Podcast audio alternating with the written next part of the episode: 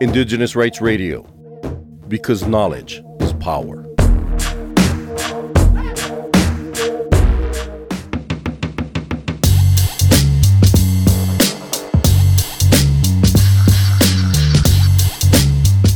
The United Nations Framework Convention on Climate Change, 27th Conference of the Parties, known as UNFCCC COP27, is taking place in Sharm el Sheikh, Egypt from November 6 to 18, 2022.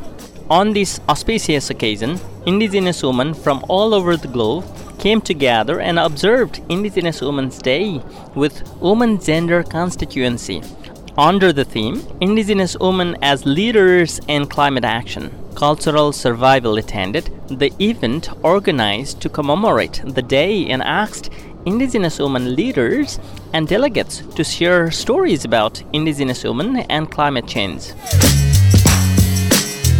We're Nalini Rai from Women for Biodiversity, and I'm here at the Climate COP uh, 27, which is taking place at Sharm el Sheikh in Egypt. And it's really wonderful to be back here because I also came here six years ago for the CBD, the Convention on Biological Diversity, had the COP right here. So it's kind of very interesting to be here. And today, what we are doing is there is a celebration for the Indigenous women and their contributions for climate action. So I'm really happy to be here, and um, it's been an opportunity to also hear so many wonderful, amazing sisters talking about their lived realities.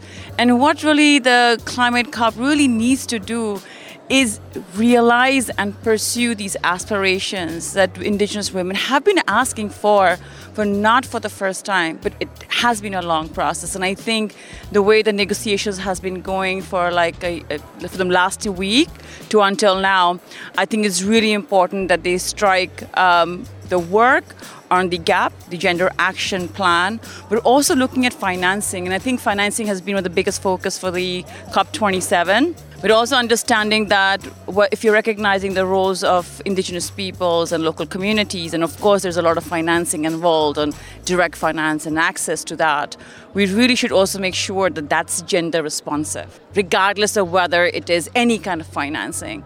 Because sometimes what happens is that when you just assume that the women will be regarded, that it, it's, this never becomes a priority. So unless it is written down, it's in a COP decision, either it's a financing COP decision, it's a capacity building, it's a gap, unless and until you actually have it written down and have a decision by the COP to say that yes, the financing is important.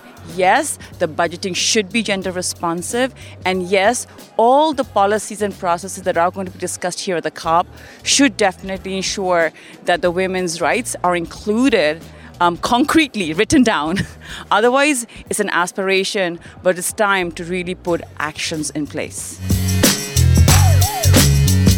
For more information on indigenous rights, visit www.cs.org/rights and also follow us on Twitter and Facebook.